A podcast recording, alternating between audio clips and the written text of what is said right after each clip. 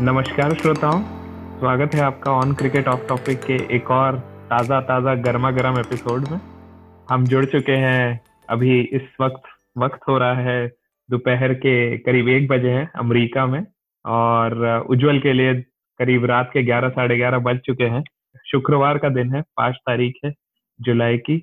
उज्जवल, कैसे हैं आप? इंडिया में क्या माहौल है? गर्मी, बारिश, सब कैसी है? बहुत बढ़िया माहौल है। अभी थोड़ा थोड़ा अर्ली मानसून का ऑनसेट हो गया है तो माहौल थोड़ा अच्छा है। गुड़गांव में थोड़ी थोड़ी बारिश होनी शुरू हुई है तो इट्स थिंग्स आर गुड बढ़िया बढ़िया। मिट्टी की खुशबू आ रही होगी वो जो पहली बारिश के साथ आती है। नहीं वो सिर्फ़ अमरीश पुरी को आती है यहाँ कोई ऐसी मिट्टी की खुशबू नहीं आ रही। वो मिट्टी मैंने स्पेसिफिकली इसलिए हाईलाइट किया क्योंकि गुड़गांव में मिट्टी और धूल की तो कोई कमी है नहीं। मेरे को याद है जब मैं गुड़गांव में था कुछ चाट खाता था ठेलों पे तो चाट पे चटनी के ऊपर एक मिट्टी की लेयर ज़रूर रहती थी। तो राहुल कैसे हैं आप? वेस्ट कोस्ट से राहुल जुड़ चुके हैं हमारे साथ एसएफ की वादियों से। राहुल कैसे हैं आप? नमस्कार देसी बहुत बढ़िया। लॉन्ग वीकेंड का मज़ा लिया जा रहा है। कल अमेरिका का स्वतंत्रता दिवस था तो हमने खूब पटाखे देखे और आइसक्रीम और हॉट डॉग का लुत्फ उठाया। तो खूब मज़ा आ रहा है और वर्ल्ड कप के एकदम फीवर टॉप पे है।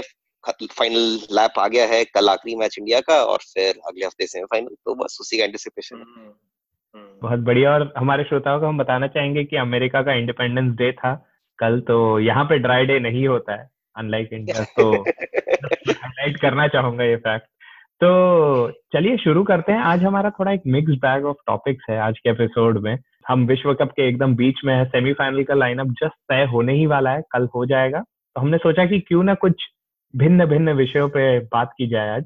सबसे पहला टॉपिक जो आज हम कवर करेंगे वो रहेगा अबाउट क्रिकेट कमेंट्री इस हफ़्ते मांजरेकर जी काफ़ी चर्चा में रहे रविंदर जडेजा के साथ उनकी नोक झोंक लेके। अगर आप हम तीनों को ट्विटर पे फॉलो करते हैं हम भी काफ़ी गलियाते रहते हैं उन्हें। इसके बाद बात करेंगे छह टीमों की जो बाहर हो चुकी है पक्का विश्व कप से इंक्लूडिंग पाकिस्तान एंड बांग्लादेश जिन्होंने आज छह सौ रन नहीं बना पाए पाकिस्तान।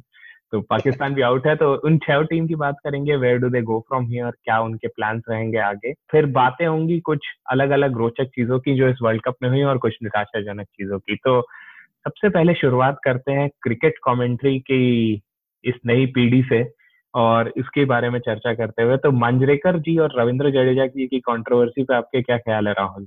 उस पर कुछ विशेष टिप्पणी आपकी? जी हाँ काफ़ी काफ़ी अनएक्सपेक्टेड था कि एक प्लेइंग क्रिकेटर ऐसे रिएक्ट करेगा किसी कमेंटेटर के ऊपर तो पर्सनली तो मुझे बहुत अच्छा लगा कि जडेजा ने आड़े हाथों लिया। मतलब माजरेकर की कमेंट्री ऐसी है कि किसी को पसंद नहीं आती। वो हमेशा जानबूझकर एक contrarian stand point view point लेते हैं।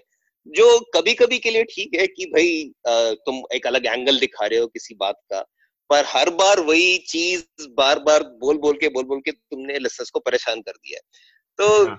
हर कोई चिड़ा तो वही था मांजरेकर से और जडेजा ने बोला ये काफ़ी एक तरह से अच्छा भी लगा और दूसरी तरह से थोड़ा सा कॉन्ट्रोवर्शियल था कि प्लेइंग क्रिकेटर को जो टी स्क्वाड में भी है उसके लिए ऐसा रिएक्ट करना ठीक नहीं है क्योंकि हमें अगर आपको याद हो कुछ साल पहले हर्षा भोगले के ऊपर भी आ, ऐसा मेरे ख्याल से कहा जाता है प्लेइंग स्क्वाड में लोग बस खुश नहीं थे भोगले से इसलिए उनका बीसीसीआई कॉन्ट्रैक्ट रद्द कर दिया गया माजरेकर का रद्द करने से मेरे को प्रॉब्लम नहीं होगी बट थोड़ा सा ऐसा प्रेसिडेंस एक सेट ना हो जाए कि कोई अच्छा कमेंटेटर आगे और कमेंट्री कर रहा हो तो उस, उसके ऊपर भी ऐसे ताना कस दिया जाए और उसको निकाल दिया जाए कमेंट्री टीम से।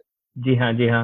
उज्जवल आप क्या सोचते हैं मांजरेकर से इतनी नफरत क्यों है लोगों को? आपको कारण क्या नज़र आते हैं उसके आई थिंक आई थिंक मतलब मुझे बाकियों के लिए तो मैं शायद नहीं कह सकता। मुझे थोड़ी नफरत तो stronger word I I kind of don't like his views on most things primarily because वो बहुत ज़्यादा बायस्ड होते हैं। प्राइमरली बहुत उनके कुछ स्पेशल उनको फेवरेट प्लेयर्स और फेवरेट टाइप की चीज़ें हैं जो उनको पसंद है, वो उसी बातों को बहुत हाईलाइट करते रहते हैं। जैसे आईपीएल में तो वो बिल्कुल ही बहुत मुश्किल होता है उनकी कमेंट्री झेलना बिकॉज़ मुंबई इंडियंस की हर चीज़, चाहे वो गलत कर रहे हो, चाहे सही कर रहे हो everything in his mind is a master plan जैसे वो भागते नहीं होते जो कहते हैं, अरे, ये तो मास्टर प्लान है मोदी का। उस टाइप के वो थोड़े से तो बहुत बहुत लाइक डिफ़िकल्ट है उनको मतलब डाइजेस्ट करना हर बात उनकी उस तरीके से। I think I think overall he is sort of थोड़ा सा जो इरिटेटिंग बंदा नहीं होता फैमिली में जो बेसिकली ज़्यादा ना बात व्हाट्सएप ग्रुप में गुड मॉर्निंग गुड मॉर्निंग भेजता रहता है।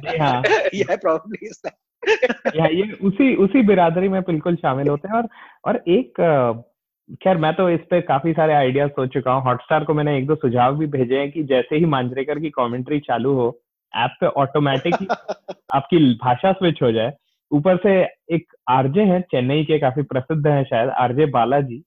वो अभी हॉटस्टार अच्छा। तमिल के लिए और स्टार स्पोर्ट्स तमिल के लिए कमेंट्री कर रहे हैं। उन्होंने काफ़ी हम्म। रोचक बयान दिया कि उनकी पूरी रोजी रोटी मांजरेकर की वजह से चल रही है। Because this commentary has been so bad this time that Tamil subscriptions have gone up and share किए कि स्टार स्पोर्ट्स गुजरात में भी लोग तमिल में देख रहे हैं। People are really irritated by Manjrekar's commentary. And honestly, मैं भी Hotstar app immediately खोल लेता हूँ। जैसे ही मांजरेकर कमेंट्री पे आते हैं I am bound to switch it to Hindi और हिंदी में भी कई बार एक एक फ़ेज़ आता है जहाँ इरफान पठान, निखिल चोपड़ा और कैफ कमेंट्री करते रहते हैं विच इज़ लाइक फिर एक तरफ़ खाइए, एक तरफ़ हुआ, आप आप फिर बंगाली में देखते हैं।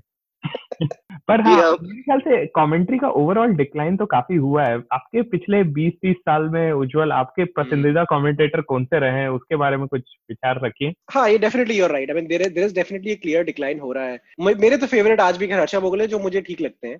दो कुछ लोगों का मानना है कि अब वो भी थोड़ा सा थोड़ा सा बायस्ड और थोड़ा सा वही पुराने रिगर्जिटेटेड कमेंट्स लेके बैठे होते हैं but he still seems very balanced person and उनके व्यूज़ सुनना फिर भी पसंद आया मुझे।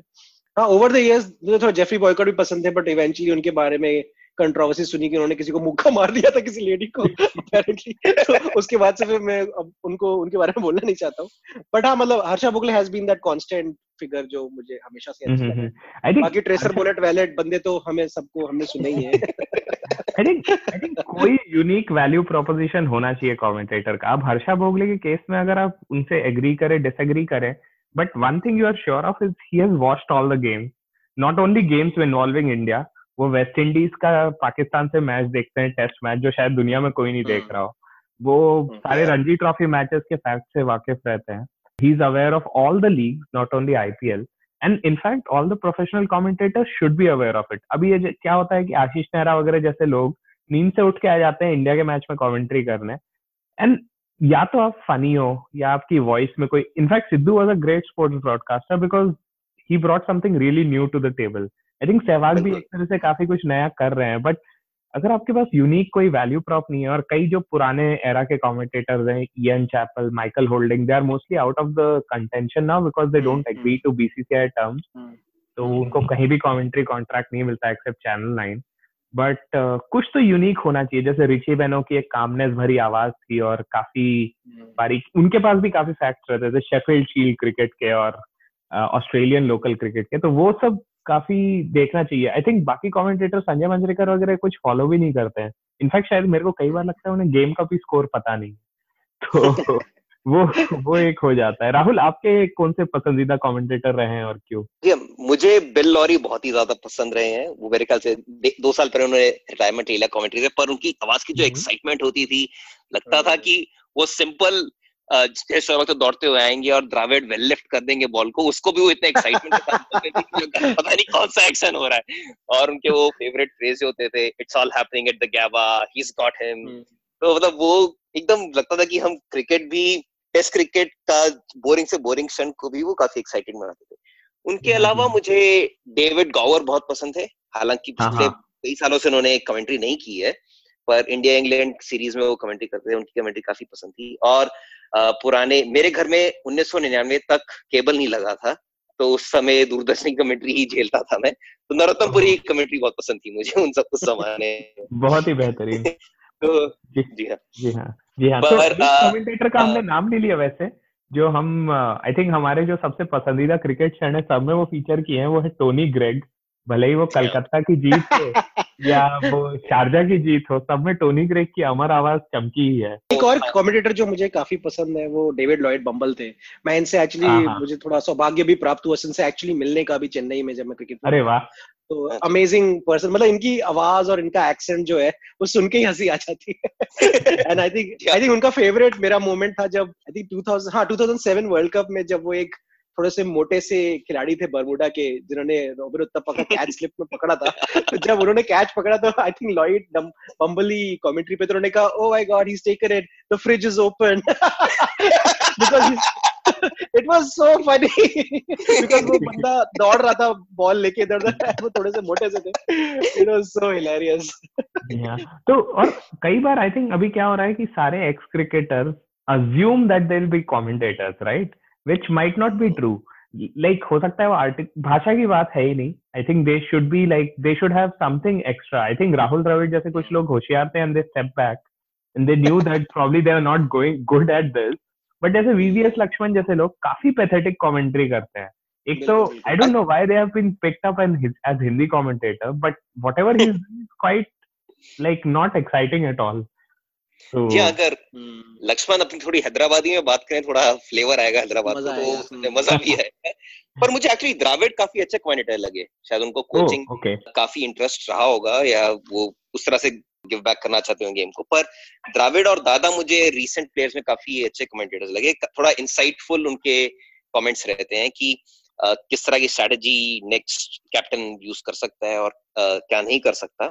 तो मुझे ये दोनों तो अच्छे लगे। साथ में इस वर्ल्ड कप में जो मुझे एक और चीज़ अच्छी लगी कवरेज में इन जनरल वो एक एनालिसिस सेक्शन आता है। हर पाँच छह ओवर के बाद या, या.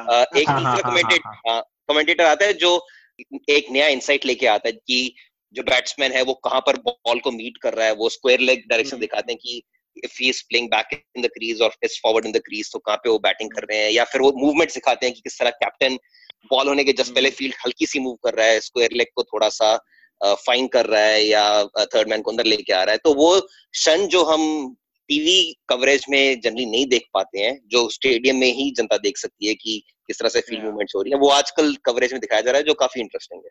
जी हाँ जी हाँ। और आई थिंक आपने नरोत्तम पुरी की बात की। नरोत्तम पुरी से एक मुझे हमारे एक पहचान के प्रतीक अग्रवाल करके हमारे बैच में होते थे। हमारे सीनियर बैच में आप लोग जानते हाँ। होंगे। हाँ, उनका टॉन्सिल का ऑपरेशन डॉक्टर नरोत्तम पुरी ने कानपुर में किया था। अच्छा। तो डॉक्टर सर्जन भी थे अपने जमाने में। एक और उस जमाने में कॉम्पिटिटर होते थे अगर आपको याद होगा किशोर भिमानी। वो भी हिंदी कॉमेडियन हाँ। थे। उनके सुपुत्र आज के डेट में गरीबों के तो मैं नहीं कहूँगा बिलो पॉवर्टी लाइन अच्छा भोगले हैं।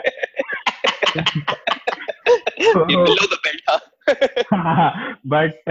उनके सुपुत्र आजकल जो भी करते हैं कई सालों से प्रयास कर रहे हैं पता नहीं उनका मामला जमा नहीं इतना बट लगे रहते हैं कहीं ना कहीं।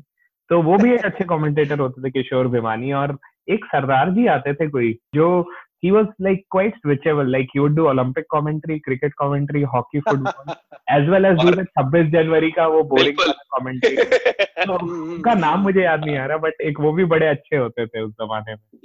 तो चलिए कमेंट्री तो ऐसी चीज़ है जिसको हम मिस कर रहे हैं काफ़ी अच्छी वाली। बट भले ही कुछ गुड स्पॉट्स रहे हैं और एक दो सरप्राइजिंग स्पॉट्स जैसे सचिन की काफ़ी मेजर्ड कमेंट्री इस वर्ल्ड कप में। बट ओवरऑल निराशा ही हाथ लगी हमें। पॉडकास्ट के डिस्क्रिप्शन में आपको एक लिंक मिलेगी जो एक चेंज डॉट और की पिटीशन है। आप उस पर जाके क्लिक करके साइन अप कर सकते हैं। ये है संजय मंजरेकर को आईसीसी से हटाने की तो जाइए और सपोर्ट कीजिए।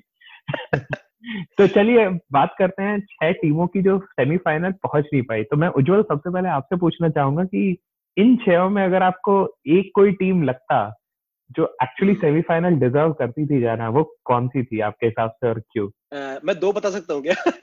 हाँ दो बताइए दो बताइए बिल्कुल। आई थिंक पाकिस्तान बांग्लादेश का मुझे लगता है कि दोनों ही डिजर्व तो करते थे यार पहुँचना आगे। uh, काफ़ी टफ मैचेस हुए उनके साथ और जैसे पाकिस्तान का तो यार क्लियरली नेट रन रेट के कारण काफ़ी लोचा हो गया उन्होंने जो एक मैच शुरू में हार दिया। उसमें भी मुझे कई बार लगता है, मैं उस मैच के बारे में भी स्कोर कार्ड वगैरह देख रहा था, मुझे लगा कि कोई एक दो बल्लेबाज एक्चुअली डिसाइड कर लेते हैं कि हाँ भाई ठीक है, कुछ रन बना लेते हैं। दो सौ, सवा दो सौ रन भी बना लेते तो एक बहुत ज़्यादा फ़र्क पड़ जाता है उनके नेट रन रेट पे एक्चुअली और, थोड़ा सा चांसेस थे, फिर आज भी अगर ध्यान से खेलते आज अगर हंड्रेड रन विक्ट्री भी उनके लिए टारगेट होता तो एटलीस्ट वो थोड़ा जोश से आते और शायद कुछ हो सकता था। सिमिलरली बांग्लादेश का भी मुझे लगता है कि ऐसी सिचुएशन था जहाँ Bangladesh has beaten really really good sides South Africa को उन्होंने हराया और उन्होंने चेज भी अच्छा किया एक बार। ऑलमोस्ट इंडिया को उन्होंने अच्छा खासा चैलेंज दिया। तो ये दोनों टीम्स मुझे लगता है कि थोड़ा गलतियों के कारण रह गई but they genuinely did deserve but अगर न्यूजीलैंड को देखा जाए तो New Zealand got thrashed by Australia thrashed by England हमारे साथ वो खेले ही नहीं। तो मुझे ज़रूर लगता है कि इन दोनों टीम पाकिस्तान और बांग्लादेश को थोड़ा ज़्यादा दुख हो रहा होगा बाकी बाकी बाकी चारों से। जी मैं बांग्लादेश के लिए तो आपसे पूरी तरह एग्री करूँगा, उज्जवल। मुझे तो चाहता था मैं तो कि और राहुल भी बोल चुके हैं पहले किसी एक अंक में कि शाकिब जैसे खिलाड़ी के होते हैं और इतने कंट्रीब्यूशन करते हैं और जनरली उनकी टीम बाकी भी काफ़ी सारे प्लेयर अच्छा खेले। फिर काफ़ी अच्छा है। अच्छी बॉलिंग डाली है काफ़ी विकेट लिए भले ही रन ज़्यादा देते हैं बट हम्म। उनकी बॉलिंग महमूदुल्ला अच्छा खेले सारे players have come to the party and done well but still एक हाथ आई थिंक वो न्यूजीलैंड वाला मैच उनको अखर जाएगा और जो श्रीलंका के साथ रेन आउट हुआ गेम आई थिंक वो, वो दो चीज़ें हैं जो अखर जाएँगी बांग्लादेश को थोड़ी but I think they they could have flip things and this could have been very well a great tournament for them. Rahul आपके हिसाब से कौन सी और टीम है जो पहुंचनी चाहिए थी? कोई और टीम आपकी पहले श्रीलंका फेवरेट हो रही थी पता नहीं क्यों। एक मैच में काफ़ी हरकतें मचा दी इस टूर्नामेंट में बट आपके हिसाब से कोई और टीम डिजर्व करती थी? जी श्रीलंका मैंने वो संजय मंदरेकर से इंस्पायर होकर कहा था कुछ कॉन्ट्रेरियन स्टैंड लूँ मैं इस मामले में। पर हाँ Sri Lanka did not deserve to be in semis उन्होंने बिल्कुल एक ही मैच में फाइट दिखाई जिससे उन्होंने थोड़ी सी होप थी पाकिस्तान और बांग्लादेश को। पर उसके अलावा मैं कहूँ New Zealand does not deserve to be in semis उसकी जगह पाकिस्तान या बांग्लादेश में से कोई भी आ सकता है क्योंकि न्यूजीलैंड ने को बहुत सारा लक मिला। एक तो ब्रेथवेट का छक्का लग जाता केन विलियमसन साउथ अफ्रीका के अगेंस्ट जो दो तीन कैच मिलर ने छोड़े थे केन विलियमसन के। एक रनआउट भी छोड़ा था। तो अगर ये हाँ। दोनों मैच न्यूजीलैंड हार जाती तो वो सात पॉइंट पे होते और किसी भी हालत में वो सेमीज तो नहीं पहुँचते। तो New Zealand did not deserve और डेफिनेटली पाकिस्तान उसके थ्रू डिफ़ॉल्ट पे पहुँचा दी पर सबसे ज़्यादा फाइट और स्पिरिट बांग्लादेश ने दिखाई। उनके सपोर्टर्स भी काफ़ी माहौल को अच्छा बना देते हैं। तो I would have like Bangladesh to reach semis पर नहीं हुआ। तो होपफुली अगले साल जब अगली अगली बार जब वर्ल्ड कप होगा तो हम देखेंगे बांग्लादेश को सेमीज में। मुझे लगता है they will they are getting becoming a stronger cricketing nation in general तो पहुँचेंगे वो। हम्म। और ये एक तरह से उनकी जो गोल्डन एरा है बिल्कुल वो पूरी अब धीरे धीरे आउट हो जाएगी। Mortaza is definitely not playing the next world cup I don't think Mahmudullah will be in by then. Tamim Iqbal will be close to retirement. Shakib probably can go on for three four more years but पता नहीं। तो एक वो भी factor रहेगा। अगला world cup वैसे सब कॉन्टिनेंट में है तो उनके लिए थोड़ी फेवरेबल कंडीशन रहेगी। बट uh, देखते हैं आई थिंक बांग्लादेश के लिए तो हम सबको काफ़ी दुख हुआ ही है कि वो आगे नहीं बढ़ पाए। एक और टीम की मैं बात करना चाहूँगा जो काफ़ी प्रॉमिस के साथ इस वर्ल्ड कप में घुसी थी बट एक भी मैच नहीं जीत पाई वो है गुलबदीन की अफ़गानिस्तान। तो उज्जवल उस पर कोई टिप्पणी आपकी? हाँ यार उनका आई थिंक ये ओवरऑल टूर्नामेंट ही काफ़ी डिसअपॉइंटिंग रहा उनके लिए। There is a natural improvement that you can obviously clearly see धीरे धीरे करके उनकी इंप्रूवमेंट आई। इंडिया वाला गेम तो खैर वो काफ़ी क्लोज ले आए थे। और मुझे लगता है कि वो उस पे they would take a lot of heart from that अभी जो लास्ट गेम भी हुआ जिसमें they were chasing 300 West Indies के अगेंस्ट उसमें भी वो काफ़ी अच्छा खेले 280 290 रन बनाए उन्होंने। तो I think they have to take some heart out of it there is not a lot of positives but there are a few positives तो मुझे लगता है कि हाँ बट थोड़ा डिसअपॉइंटिंग ज़रूर था मेरे लिए कि उन्होंने एक भी मैच जीता। मैं सोच रहा था शुरू में आई थिंक जब हमने प्रोडिक्शंस वाला हमने फ़र्स्ट एपिसोड रिकॉर्ड किया था तो हमें लगा था कि हम्म। एक या दो मैच तो वो डेफिनेटली जीत जाएँगे बट वो नहीं हुआ। मुझे इस बारे में थोड़ा कहूँगा कहना चाहूँगा कि मुझे लगता है उनकी इंटरनल पॉलिटिक्स काफ़ी चल रही है इस समय टीम हम्म। में और बोर्ड में जिसका हम्म। फ़र्क उनके परफॉर्मेंस में नज़र आया है कि अभी कहा जा रहा है कि फिल सिमंस जो उनके कोच हैं पुराने वेस्ट इंडीज से क्रिकेटर वो भी छोड़ के जा रहे हैं वर्ल्ड कप के बाद और वो काफ़ी हताश हो चुके हैं इंटरनल पॉलिटिक्स को हम्म। लेकर तो उम्मीद करते हैं कि अफ़गानिस्तान बोर्ड ये मामला सुलझाएगा और वापस ट्रैक पे आएगा क्योंकि नहीं तो वापस वो जिम्बाब्वे की जैसा हाल ना हो जाए इनका कि मतलब ठीक है दो तीन साल तक टीम अच्छा खेली और उसके बाद बिल्कुल ही एकदम they're no to be seen. तो उम्मीद करते हैं वो थोड़ा अच्छा करेंगे. जी हाँ पॉल स्ट्रैंग और राशिद खान में काफ़ी सिमिलैरिटीज भी हैं वैसे. पॉल स्ट्रैंग आपको याद हो काफ़ी जमाने में उभर के आए थे. जी हाँ लेग स्पिनर थे. हम्म। हाँ हाँ. पर एक एक और टीम जो राहुल आप अगर आप बात करें साउथ अफ्रीका के बारे में आपको कैसा लगा? उनकी परफॉर्मेंसेस सबसे ज़्यादा निराशाजनक अगर थिंक किसी टीम का डाउनफॉल रहा है, इस वर्ल्ड कप में तो साउथ अफ्रीका का ही रहा है तो वो यहाँ से कहाँ जाएँगे? यानी उनके महान कुछ खिलाड़ी तो काफ़ी उम्र दराज हो चुके हैं। I think Faf is thirty five thirty six तो अब यहाँ से कहा साउथ अफ्रीका की क्या रहा है आगे आपके हिसाब से? या आपने बिल्कुल सही कहा। Biggest disappointment of this world cup लग रहा था कि कुछ मैचेस में तो वो बिल्कुल जीतना ही नहीं चाहते, खेलना ही नहीं चाहते कि चलो अब हम बाहर हो गए घर वापस जाते हैं। तो वो वाली सीन सीन लग रहा था साउथ अफ्रीका का। और डेल सिंह का करियर खत्म है। वो टेस्ट मैच भी पाँच महीने में एक टेस्ट मैच खेलते हैं। वनडे से भी अब वो, उनका स्टेमिना नहीं रहा। आईपीएल में भी शायद दो ही मैच खेले वो। मेरे ख्याल से ही इज़ डन शायद और पाँच छह महीने मुश्किल से खेल लेंगे, वो गिरते पड़ते। पर डेल सेन का करियर खत्म हो गया है। हाशिम मामला भी पैंतीस के ऊपर है। जैसा आपने कहा फैफ भी बूढ़े होने चले हैं। और ऐसा कोई नया टैलेंट उभर के सामने आता दिख नहीं रहा है। तो मार्क्रम को कहा, कहा, कहा जा रहा है कि वो अगले बड़े खिलाड़ी बन सकते हैं कोहली उनकी बहुत प्रशंसा करते हैं। तो देखते हैं कि माक्रम के आसपास नई टीम बनाई जाती है या किस तरह। क्विंटन डेकॉक बहुत कॉन्फिडेंट नहीं लगते हैं मुझे कि उनको कप्तानी दी जाएगी। पर दे दे आई थिंक जैसे 2003 के बाद साउथ अफ्रीका ने एकदम से स्मिथ को कैप्टन बना दिया उस डेबैकल के बाद। मुझे लगता है किसी यंग खिलाड़ी को इसके बाद कैप्टन बनाया जाएगा और अगले दो तीन साल में वो रीबिल्ड करेंगे इस टीम को। फास्ट बॉलर्स उनके पास अच्छे हैं तो which is one good positive Ngidi है रबाडा है तो फिलैंडर भी हैं इस टीम में। तो फास्ट बॉलिंग रिज़र्व हैं छह साउथ अफ्रीका के पास। उनको अब फिर से मार्क्रम या किसी ऐसे नए खिलाड़ी के आसपास अपनी टीम बनानी पड़ेगी। जी हाँ जी हाँ। और एक और टीम वो जो काफ़ी हमें उम्मीदें थी कि काफ़ी फटाके फोड़ेंगे उज्जवल, और खासकर आपको उम्मीदें थी वेस्ट इंडीज से तो उस टीम का तो कुछ हुआ नहीं इस वर्ल्ड कप में तो आपको क्या लगता है उनके निराशा के क्या कारण रहे? जबकि टीम बहुत अच्छी ऑन पेपर और बहुत ही अच्छे कुछ खिलाड़ी बट चली नहीं। तो क्यों आपको लगता है ऐसा हुआ? मुझे ऐसा क्यों लग रहा है कि आप मेरी टांग खींच रहे हो? बट ये बात तो आपकी देखिए। वेस्ट इंडीज से हम सबको उम्मीद है थी उज्जवल से आपको नहीं थी। ओके लिटिल कॉन्सोलेशन बट हाँ ये बात तो आपकी बिल्कुल सही है कि यार बहुत ज़्यादा एक्सपेक्टेशन थी। और काफ़ी ज़्यादा डिसअपॉइंट आई थिंक सबसे ज़्यादा डिसअपॉइंटिंग साउथ अफ्रीका से मेरे को इतना डिसअपॉइंटमेंट नहीं हुआ, क्योंकि आई थिंक थोड़ा बहुत हमको लग रहा था कि ऐसा होगा। बट द फैक्ट कि वेस्ट इंडीज ने बेसिकली छह मैचेस हार गए which is very very disappointing मतलब जेनुअनली डिसअपॉइंटिंग तो आज मैं एक्चुअली स्टैट्स भी देख रहा था कुछ थोड़ा, जो थोड़ा टाइम पास करने के मैं देखता हूँ। तो as expected the percentage of boundaries out of run जो है वेस्ट इंडीज का सबसे ज़्यादा है। तो they score more than 55 percent of their run in boundaries this match in this tournament तो क्लियरली इतना सब उनके साथ था एंड कितने सारे हाई मतलब पोटेंशियल प्लेयर्स के लेके भी उन्होंने एक्चुअली कुछ नहीं है बिकॉज़ अगर आप उनकी बॉलर्स इंडिविजुअली बैट्समैन इंडिविजुअली को इंडिविजुअली कंपेयर करोगे तो they will still rank very very highly I mean Kemar Roach is good Jason Holder is good and batsman तो ऑब्वियसली उनके पास बड़े धुआंधार बल्लेबाज है। तो एज अ टीम आई थिंक वो कभी कनेक्ट ही नहीं हुए और बहुत बहुत डिसअपॉइंटिंग था इनके साथ एक्चुअली देख, इनको देखना बैटिंग करते हुए एक्चुअली स्पेशली जी हाँ जी हाँ। और आई थिंक होपफुली जो अगला टी ट्वेंटी वर्ल्ड कप है आई थिंक 2020 में अगले साल है कभी अक्टूबर हम्म। नवंबर में ऑस्ट्रेलिया में तो उसमें हम्म। उम्मीद रहेगी कि शायद कुछ करिश्मा दिखा पाए 2010 में जैसा वो नहीं सॉरी 2012 में जैसा जीते थे उस तरह से हम्म। कुछ करिश्मा दिखा पाए तो मज़ा आएगा बट आई थिंक ये वर्ल्ड कप तो निराशा से भरा ही रहा उनका 2012 सरप्राइजिंगली या सब तो सरप्राइजिंगली इनका मतलब इनके कैप्टन से भी जब बात होती है प्रेस कॉन्फ्रेंस वगैरह में दे he doesn't seem very disappointed he just says कि this is the format of the game जो हम अच्छे से नहीं खेलते which is a very weird thing to say कि भाई हम T20 अच्छा खेलते हैं टेस्ट अच्छा खेलते हैं ये थोड़ा बीच की चीज़ है हमें मज़ा नहीं आता it just seems like very defensive and not like something जो तो मेरे को बहुत ज़्यादा खास उम्मीद नहीं है कि ये genuinely बहुत ज़्यादा improve भी करेंगे टीम में अभी मुझे नहीं पता कि क्रिस गेल एक्चुअली रिटायर्ड है कि नहीं I think let me just check as of right now क्या सिचुएशन है अच्छा हट गए फिर ठीक है। हाँ. तो, तो जैसे वो बीच में एक फ़ेज़ नहीं आता जिसमें इंडिया का प्राइम मिनिस्टर चेंज हो रहा था पता हम स्कूल से आते थे हमें पता नहीं होता था कि कौन है।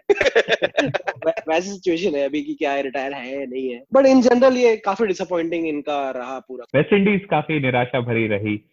खैर ये तो बात हम्म। तीन छह टीमों की। पाकिस्तान पे हमने कुछ विस्तृत चर्चा की नहीं। कोई और टिप्पणी पाकिस्तान को लेकर राहुल आपकी?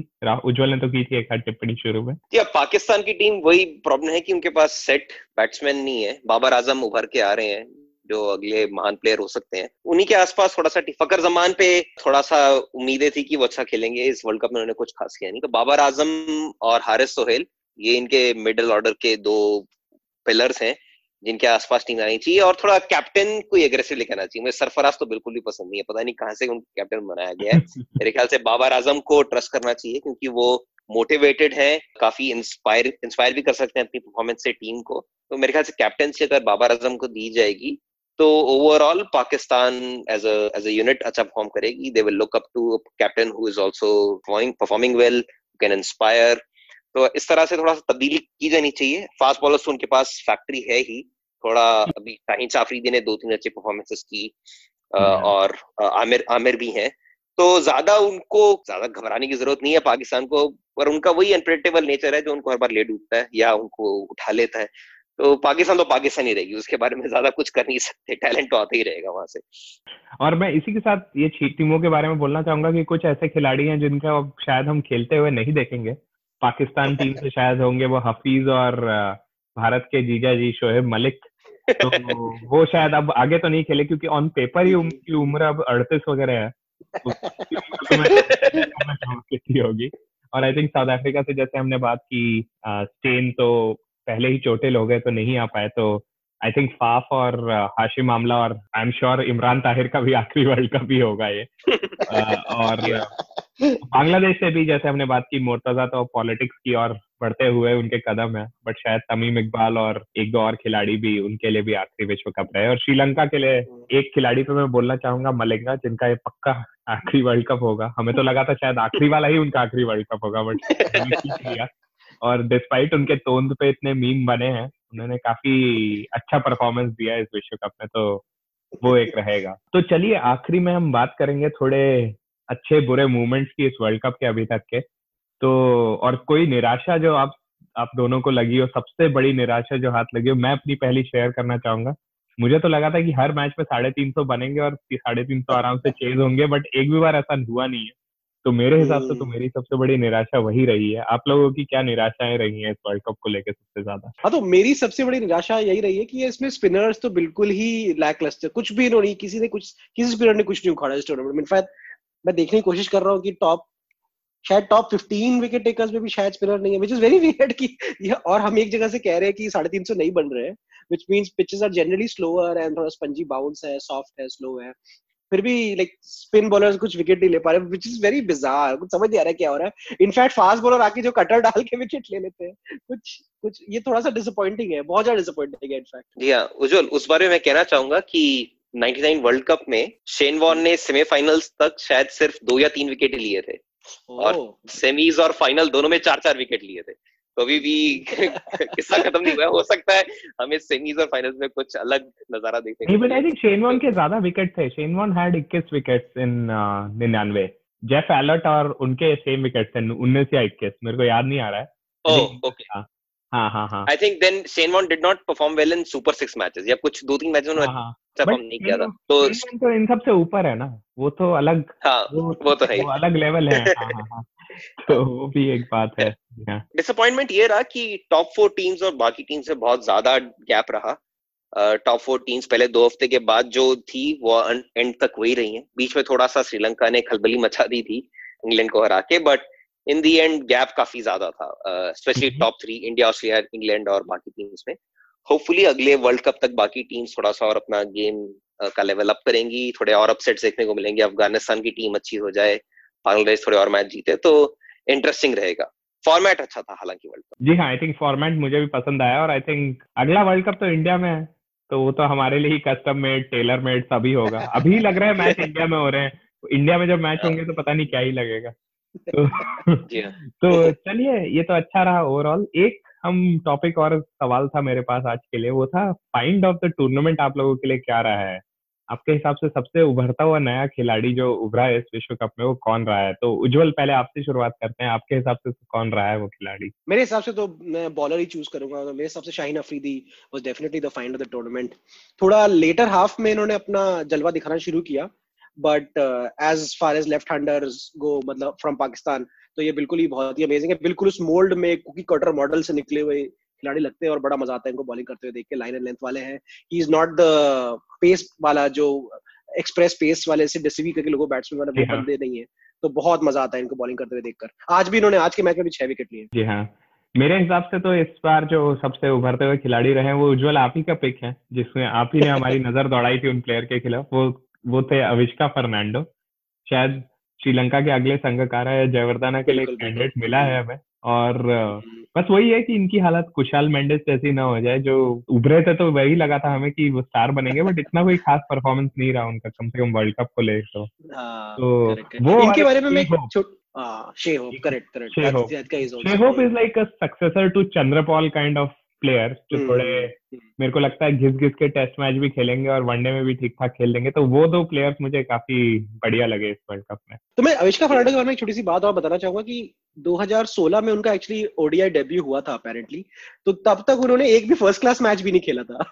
So he was a lot like वो कौन सा वॉशिंगटन बच्चा है ना जो जिसने बेसिकली कोई फ़र्स्ट क्लास मैच नहीं खेला वो स्ट्रेट अवे आईपीएल में आया था। Straight away I think ODI team में आया था टी ट्वेंटी इंटरनेशनल टीम में आया था।